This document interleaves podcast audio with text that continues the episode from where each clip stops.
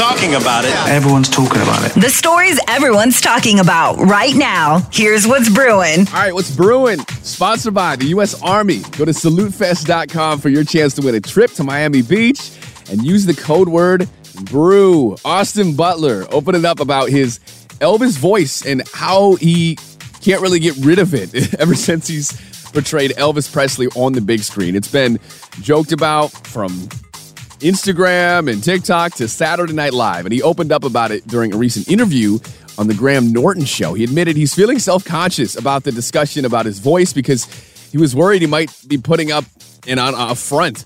Then he came to the realization that his voice is simply matured when compared to clips people are using from his childhood. You know, they're comparing him from when he was 16 on a Disney red carpet premiere to now.